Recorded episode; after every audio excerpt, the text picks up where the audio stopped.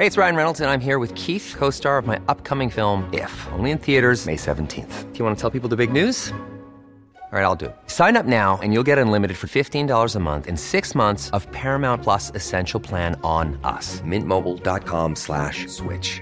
Upfront payment of $45 equivalent to $15 per month. Unlimited over 40 gigabytes per month. Face lower speeds. Videos at 480p. Active Mint customers by 531.24 get six months of Paramount Plus Essential Plan. Auto renews after six months. Offer ends May 31st, 2024. Separate Paramount Plus registration required. Terms and conditions apply if rated PG. Burrow is a furniture company known for timeless design and thoughtful construction and free shipping and that extends to their outdoor collection.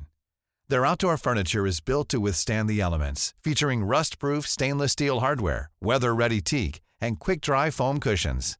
For Memorial Day, get 15% off your Burrow purchase at burrow.com/acast, and up to 25% off outdoor. That's up to 25% off outdoor furniture at burrow.com/acast. Ready to pop the question? The jewelers at BlueNile.com have got sparkle down to a science with beautiful lab grown diamonds worthy of your most brilliant moments. Their lab grown diamonds are independently graded and guaranteed identical to natural diamonds, and they're ready to ship to your door. Go to BlueNile.com and use promo code LISTEN to get $50 off your purchase of $500 or more. That's code LISTEN at BlueNile.com for $50 off. BlueNile.com code LISTEN. A lot can happen in the next three years. Like a chatbot may be your new best friend. But what won't change? Needing health insurance. United Healthcare Tri Term Medical Plans are available for these changing times. Underwritten by Golden Rule Insurance Company, they offer budget friendly, flexible coverage for people who are in between jobs or missed open enrollment. The plans last nearly three years in some states, with access to a nationwide network of doctors and hospitals. So, for whatever tomorrow brings, United Healthcare Tri Term Medical Plans may be for you. Learn more at uh1.com. Hey, Alarmy! Before we get started, we wanted to make sure you heard the big news. The Alarmist has joined Patreon. Patreon subscribers will get access to our content ad free, as well as our aftermath post interview discussion and final verdict. We'll also be putting out additional bonus episodes and other fun stuff. Here's a preview of Guest Alarmist, where I step aside and let a guest walk us through a personal tragedy, and together the Alarmist crew figures out who's to blame. This month on Guest Alarmist, Georgia Mishak discusses the impeachment of President Georgia.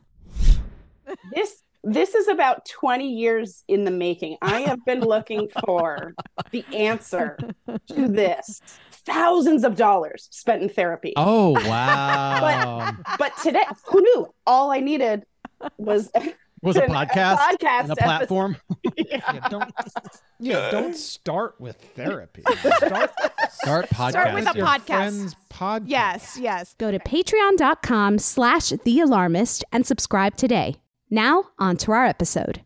Just a note about this interview our connection with our guests was not optimal, so there are some technical quirks throughout the interview.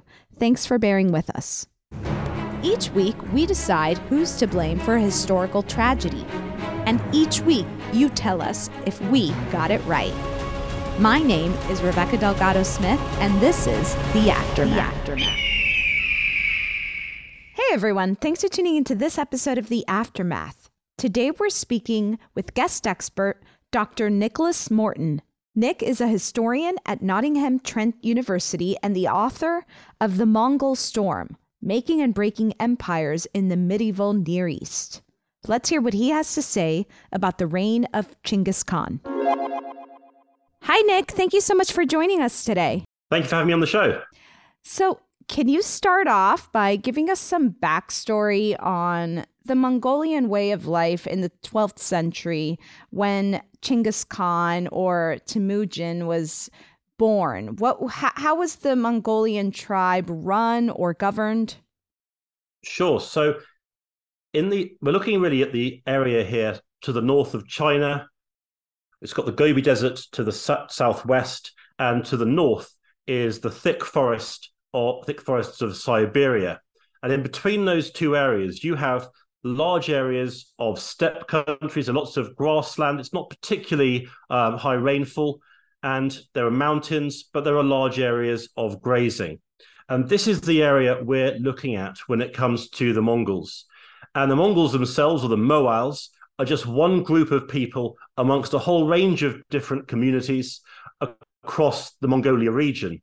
Many of them are nomadic, like the Mongols themselves, but you also further north in the forest belt, you have various forest peoples or peoples who live between the forest and the steppe. So it's not just a case of steppe nomads. It's a very sort of diverse area with lots of different types of peoples. And the Mongols themselves are thought originally to have come from the Siberian forests. But hmm. for the Mongols, they live in a nomadic way of life. So they move from one area of grazing to another. And I think one of the things that makes the Mongol civilization so distinctive is that they are a wagon culture. And so the entire society moves on wagons. And when I say mm. wagons, some of the smaller communities may have had sort of four or five or 10 wagons. But for the really big ones, you're looking at tens of thousands of wagons, an entire landscape covered with wagons moving from winter to spring grazing grounds bringing with them all their animals. And so the sheer spectacle of this must have been incredible for anyone witnessing it um, for the first time, particularly. I'd love to learn about Temujin's early years. Who were his parents? What was his childhood like? So, yes, Temujin was born into very difficult circumstances. His people, the Mongol people, had been defeated for many years. They were in a fairly weakened position. And so he was brought up at a time when they're on the back foot. And uh, Temujin's parents were his father had originally um, abducted um, his mother, Hoelun, who then, and so this is this can happen in Mongol society that wives are or women are abducted and then become become wives. And so these these are his parents, and he's born and raised in this culture. It's in very difficult circumstances, and his when he becomes old enough to marry, his father goes to um, arrange a marriage for Temujin, but actually on the way back from arranging that marriage, his father encounters the Tartar people, who are a neighboring and hostile people to the Mongols, and they he doesn't realize who they are, but they show him hospitality. But what he doesn't know is that they poison him, and so eventually his father makes it back to the camp, but he's only got hours to live as this sets up very much the next phase of Temujin's life when he has to go forward into the world following the death of his father. And how does his life change after the death of his father? Sure. So his mother, Hoelun, is she's surrounded by followers and warriors and the various people of his particular community within the Mongol people. But with the death of his father, most of those followers go. And so Hoelun is left with her children and very few other sort of helpers or supporters, which means that she's extraordinarily vulnerable. And lots of other leading families are very aware of that vulnerability and try and take advantage of it. And it's not made any easier by the fact that Temujin himself and his siblings, they, they, there's quite a lot of rivalries, and Temujin actually kills his own half brother.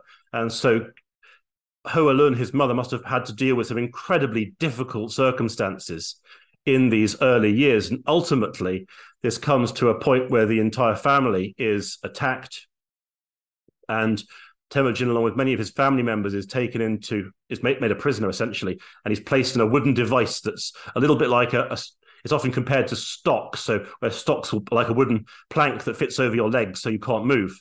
Uh, he's placed in something like that, but it goes around your neck and you, it holds your hands, a bit like handcuffs. And he's forced to live in this device for ages until eventually he beats his god to death with it and manages to escape.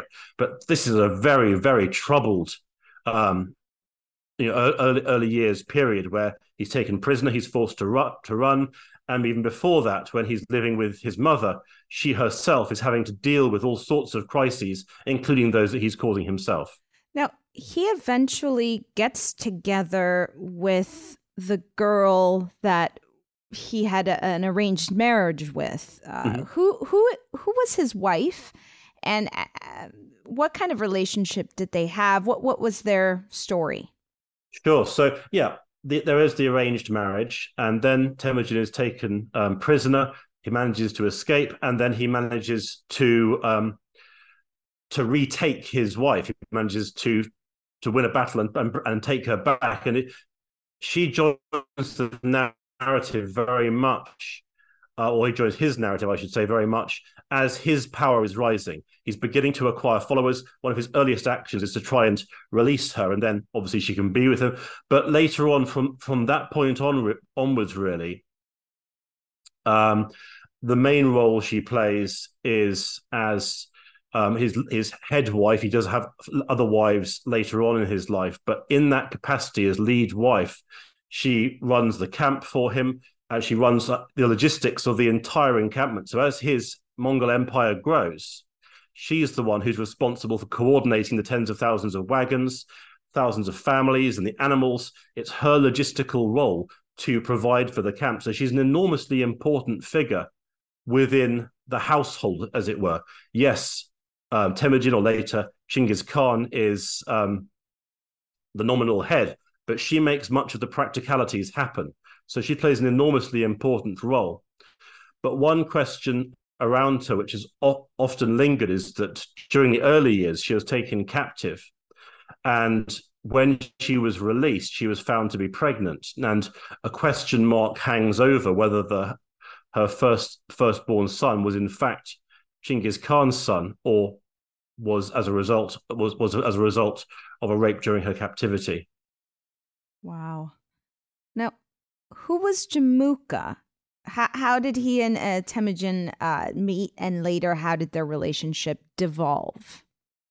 Sure. So, Jamuka is uh, Temujin's Anda, which is a little bit like saying he's his blood brother. So they have this very, very close tie very early on. And for many years, they share an encampment. They live together and they fight together and they work together very closely. And for reasons that aren't quite clear, they part company and become rivals. And that rivalry turns into violence.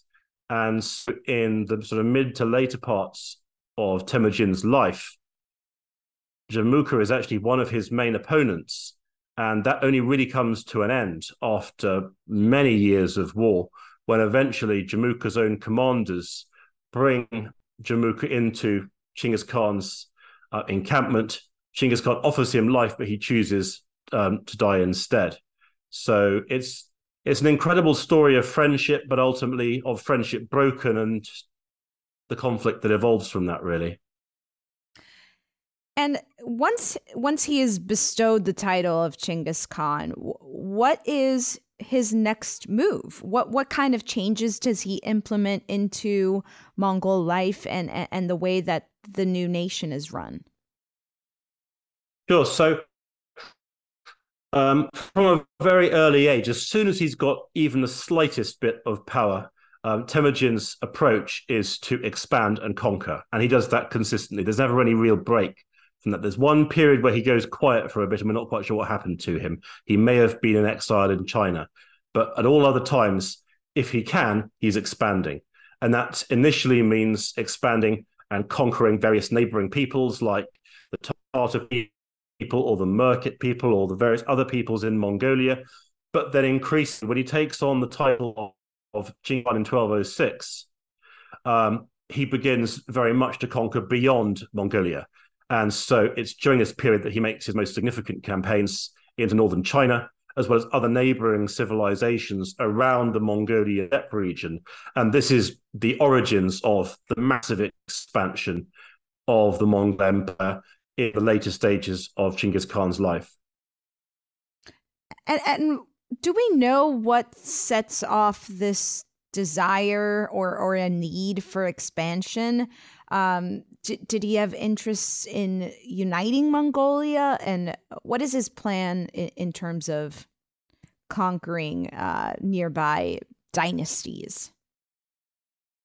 Sure. I mean, he, he never shows any real sort of inclination of playing it any other way.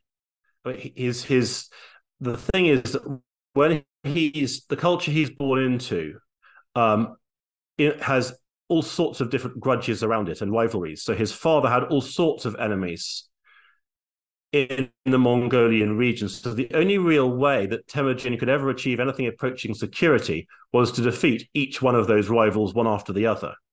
And so, in a sense, he has no alternative. He's going to have to expand, he's going to have to conquer, and there's just no alternative really because there is no other way for him to achieve security.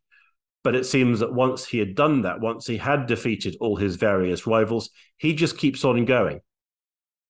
And one of the ways he does that is that when he conquers a neighboring people or community or nomadic group, what he will typically do is to kill all the elites in that family or that community. So all the leading leading family members, they will all be killed, particularly the men. But then all the other families, the sort of rank and file families, if you like, they will then be enrolled into the Mongol people. They'll be told they now have to live, act, and fight as the Mongol people. And this carries on throughout the Mongol Empire's history. It expands, it conquers. When it's defeated a civilization, the elites are often killed, and the people are then enrolled into the Mongol Empire, which means that as the Mongol Empire grows, it gets bigger and more powerful as more and more people are forcibly enrolled into its ranks. Mm. What made the Khan so good at uh, conquering? What what were some of his personality traits that made him so successful? Do we even know? So Chinggis Khan has a number of different strengths at various levels. He's coming from a nomadic society where children are born from born and raised in their early years to ride, shoot, and conduct large scale hunts. And all of these are skills with military applications. And by contrast, agricultural societies, places like China or parts of the Muslim world or Western Christendom, most people are farmers. They don't have those kinds of military skills or skills that lend themselves naturally to warfare but nomadic peoples do. And so there's, there's an underlying cultural strength there when it comes to warfare. But then it's natural in such societies for very strong warriors to rise to the top. And Chinggis Khan certainly is a very effective warrior. And he has many skills. He's a very co- competent commander. He uses all sorts of ruses in battle, which seem to work. But again, that's all marks, that's all strengths but it doesn't make him extraordinary. It doesn't explain why he could go so far beyond what other nomadic commanders managed to achieve. And the core qualities I think that set him apart is his astonishing determination. He never ever gives up. He always comes back. He doesn't always win, but when he's defeated, he always comes back and carries on going. his energy and his determination are incredible. Uh, another quality is his willingness to learn because he realizes, for example, when he's invading northern China, that he is very severely deficient in siege warfare, coming up against lots of big, heavily fortified cities and fortresses. And so, as a result, he makes um, a very self conscious decision to address that by making sure he recruits Chinese siege engineers. So, with every society he, he conquers, rather, as I've said, he enrolls those people that he wants into his forces so his forces grow. But he's also learning. He's picking up new techniques and new ideas that can make him even more effective going forwards. Hmm. Can you give us some background on the Khwarezmian Empire? Um, in the early 13th century, how established were they in terms of empires? Sure. So, about 200 years before the Mongol the Mongol expansion, you have another big invasion out of the Central Asian steppe region by a group of peoples uh, led by the Seljuk Turks. And they conquered much of the Middle East and Persia, what's in modern day Iran. And the empire fell apart over time. And the various governors of various different regions took control for themselves. Now, the Khwarezmians were governors in the Seljuk Empire. And then when the empire collapsed, they created an empire for themselves and the Khwarezmian Empire embraced what today would be Iran, Persia, but also many peripheral regions, areas like Afghanistan, but also parts of Iraq and further north as well. And really, the Khwarezmians are marginal to the Mongols for much of their existence until in 1218, the Mongols send a trading caravan to the border town of Otrar, which is on the borders of the Khwarezmian Empire. And for reasons that aren't quite clear, the town governor takes the Mongol merchants prisoner and then asks for instructions from the Sultan about what to do with these Mongol prisoners. And the Sultan gives very clear instructions, and that is that they should all be killed. So the governor goes about goes about conducting these instructions, but he doesn't achieve it because a single merchant escapes and makes it back to Chinggis Khan. At which point, Chinggis Khan becomes aware of this, and the reaction is immediate. He attacks Otrar, destroys the town, and uh, kills the town governor Inalchuk in a particularly brutal way by pouring metal down his throat. And then this then begins the invasions into the Khwarezmian Empire, which then become or are a first step in the invasions of the Middle East that will take place over later decades.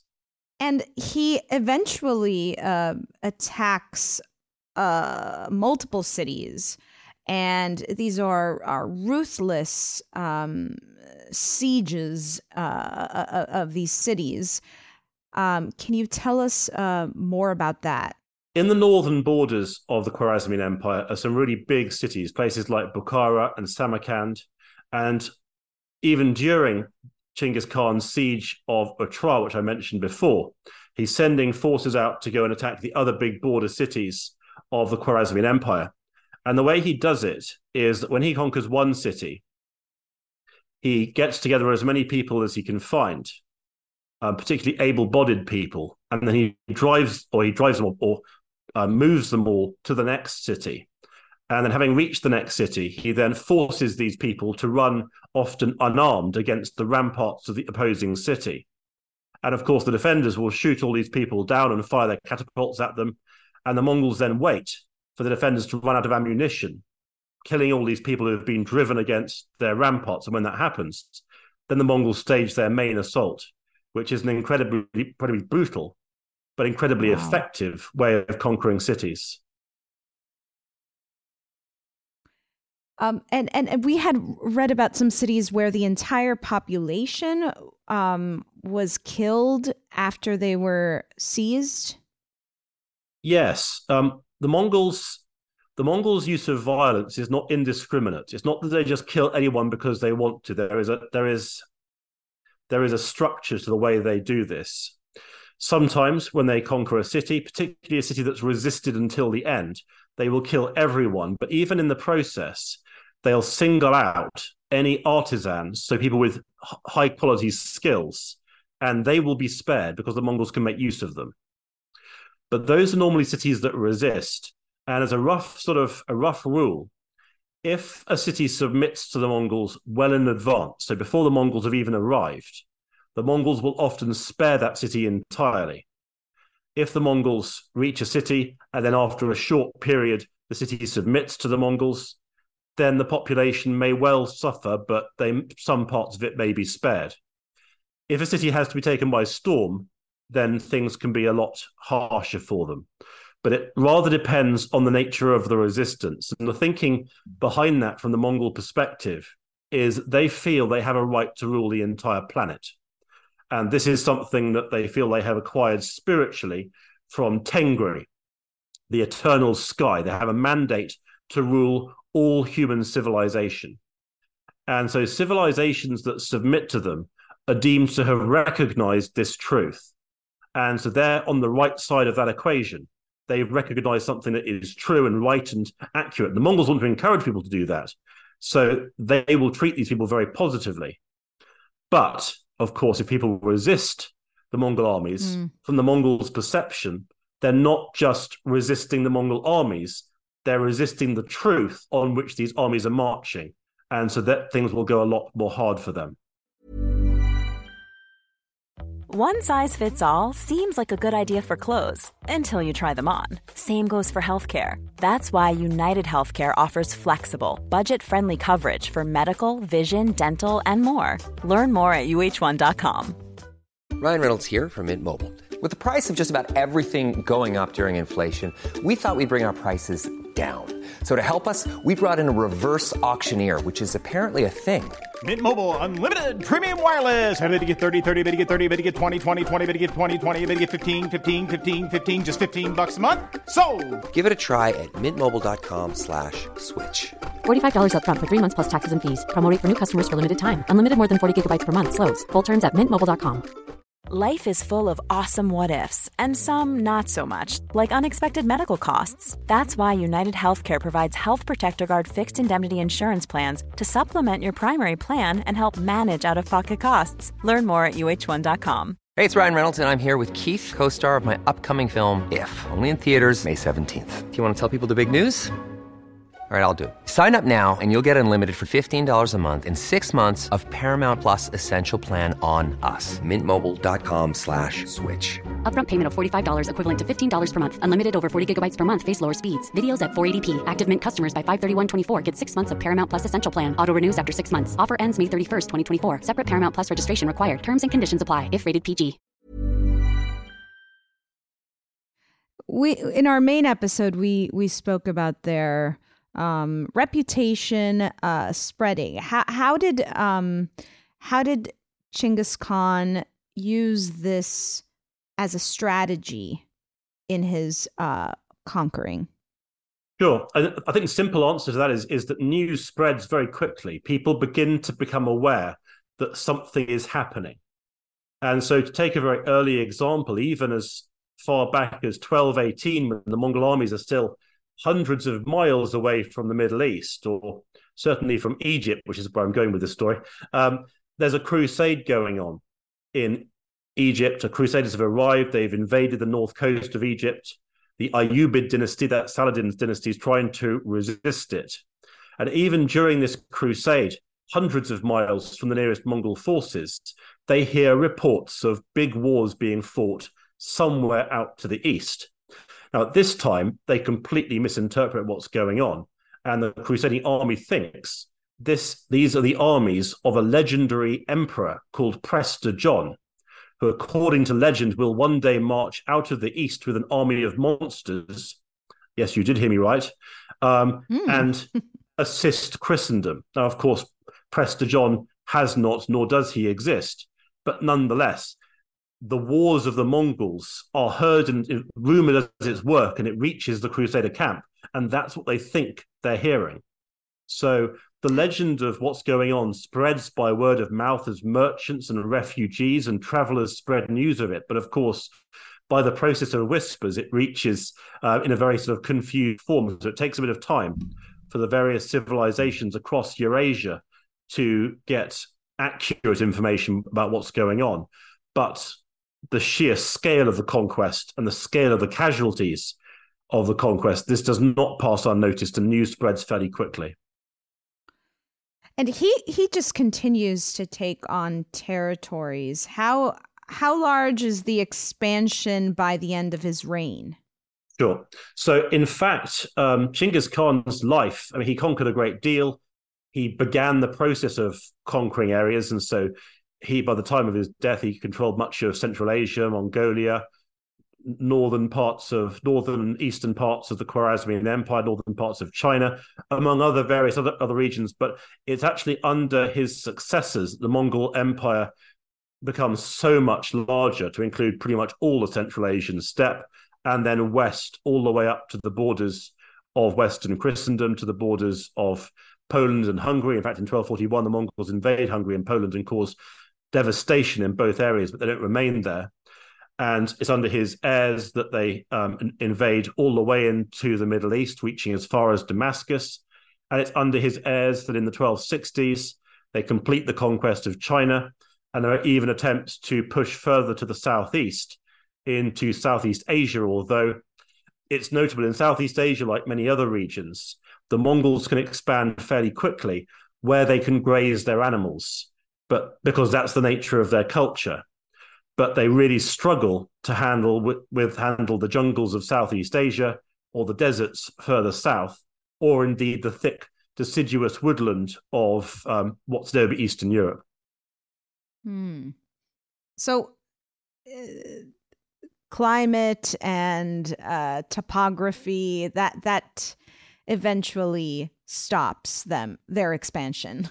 It plays a role, absolutely. Uh, Yeah. that's one of the factors. Another factor is that uh, Chinggis Khan has has huge numbers of children, but he has only a small group of leading sons, and those sons are the inheritors of the imperial dynasty. Now, they one of those sons then goes on to be the next um, Khan, but all the other sons, including including the son who becomes goes on to be the Khan, the, the, the great next great Khan, they're all given areas of jurisdiction within the Mongol Empire called Ulu.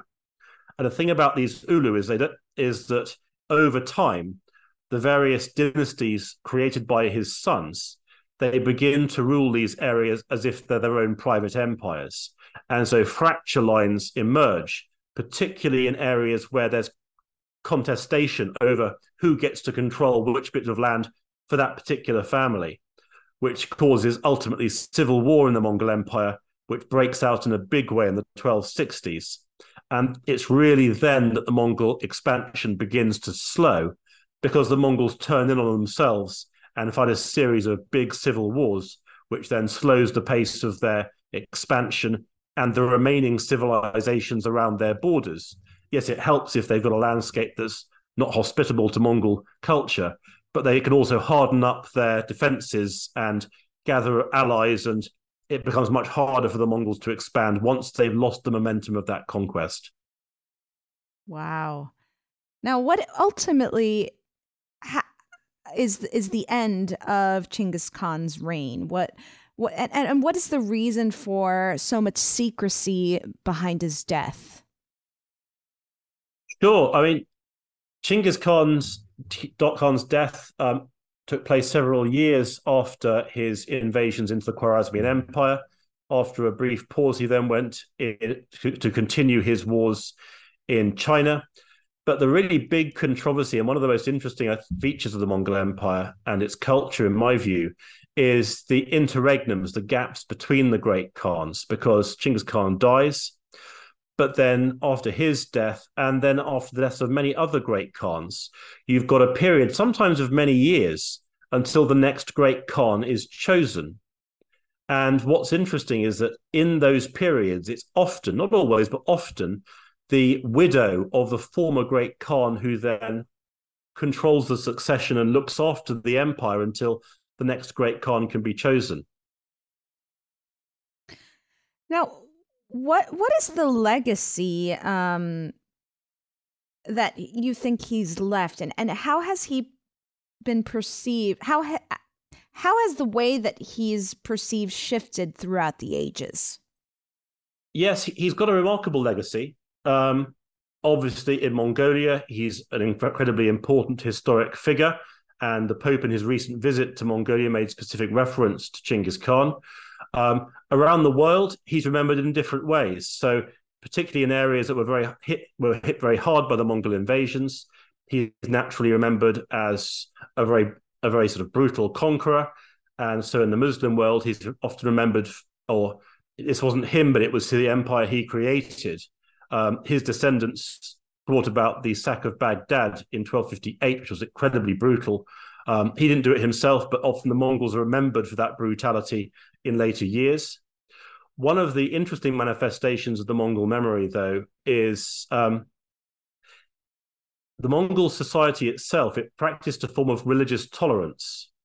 And so all the various religions under Mongol rule, whether that's Buddhism or Islam or Christianity, they were treated on an equal level. And so some people, some people have claimed that what we're looking at here is a sort of early form of modern day religious tolerance. Now, I've never really gone down that route too far myself because what the Mongols essentially want is they, they perceive all religions around the world to have a certain degree of spiritual power. And what they want is for all the world's religions to use that spiritual power as they perceive it for um, the betterment of their empire. So it's not exactly tolerance for tolerance's sake, but it is nonetheless a fascinating aspect of their culture. And for many of the peoples they conquer, where one religion was very much in charge and one religion or several religions weren't in charge and were subordinate to it, they then have to confront a life under Mongol rule where they're now on an equal footing. Hmm. Now, we asked this question to all of our guest experts. At the end of the day, if you had to pick a person or thing, it could be a concept that you think is to blame for the brutality and, and, and bloodshed uh, caused by the by uh, Chinggis Khan's reign, who or what would that be? Sure. Um, I'm going to answer that a little bit in a slightly roundabout way, if I may, because I just want to make the point that um, the Mongol Empire is huge, absolutely huge. So we we talk about various conquerors from the medieval period. People often talk about the Crusaders being, at least from a military perspective, um, conquerors from this era or whatever. But the Crusaders' conquests, compared to the scale of the Mongol Empire, are absolutely tiny. The Mongol Empire is a vastly more effective machine of conquest than any agricultural society of this era. This is a society, this is a period where nomadic cultures are a great deal better suited to large scale conquest. And I am going somewhere with this. Um, um, an argument that it's not actually my argument, but I think it's right. That someone called Peter Jackson put forward is that one of the key uh, factors in the Mongol Empire and its, and its violence is its scale. Lots of societies are brutal. Lots of societies in this era and any era sack cities or conduct devastating raids. What they don't have is the ability to conduct those campaigns on a continent wide basis. And so it's the sheer scale of the Mongol conquests that lends itself to that brutality. It's not necessarily that the Mongols are more brutal, it is mm. just that hmm. there is so much more scope for that brutality. Mm-hmm. That makes a lot of sense. Understanding that, what would you say is to blame? yeah. Um, Temujin, Chinggis Khan. It's always tempting to try and sort of understand the psychology of people like that. I'm not sure that we'll ever understand the psychology of someone as truly unique for, for, for whatever reason um, Ching, Temujin, Chinggis Khan may have been. But I think we can go this far reasonably safely. Here is someone who was born and raised in permanent fear for his life and that of his family, and who realized that the only road, the only road to safety for him is permanent expansion. And so I think that this is someone who can perceive it's just ingrained in his reflexes. He has to expand. There is nothing. There is no alternative course of action. The only route to safety is to be on top, to stay on top. And but of course, the bigger you get, you start uh, neighboring other huge civilizations. So you got to conquer them as well. And he just keeps going. Um, and I just, for me at least, that makes a degree of sense when trying to understand what he's doing. Yes. Thank you so much, Nick, for uh, your time and and for helping us understand this, you know, very large uh, historical moment. My pleasure. Thank you so much. If you'd like to hear our post interview discussion and final verdict, head over to Patreon and subscribe. Your support is greatly appreciated. Check out our show notes for a link or head over to patreon.com slash the alarmist. And stay tuned because next week we'll be discussing Did video kill the radio star?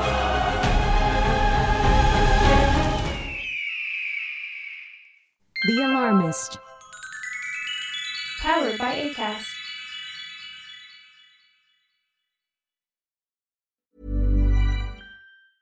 Small details are big surfaces. Tight corners are odd shapes. Flat, rounded, textured, or tall.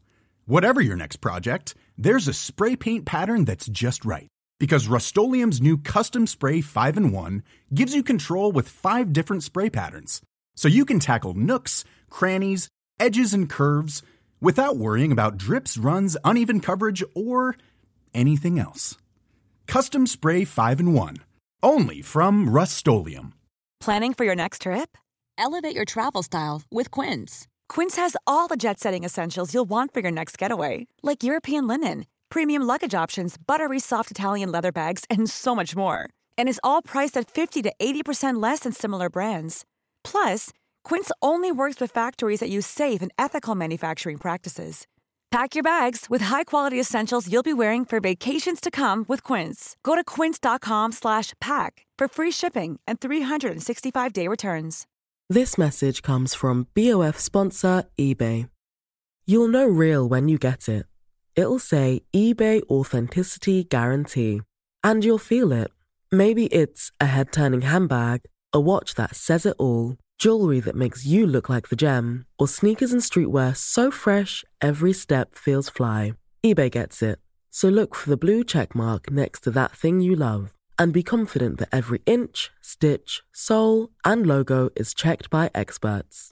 With eBay Authenticity Guarantee, you can trust that feeling of real is always in reach. Ensure your next purchase is the real deal. Visit eBay.com for terms. Imagine the softest sheets you've ever felt. Now imagine them getting even softer over time. That's what you'll feel with Boll and Branch's organic cotton sheets. In a recent customer survey, 96% replied that Bowl and Branch sheets get softer with every wash. Start getting your best night's sleep in these sheets that get softer and softer for years to come. Try their sheets with a 30-night guarantee. Plus, get 15% off your first order at bollandbranch.com. Code BUTTERY. Exclusions apply. See site for details.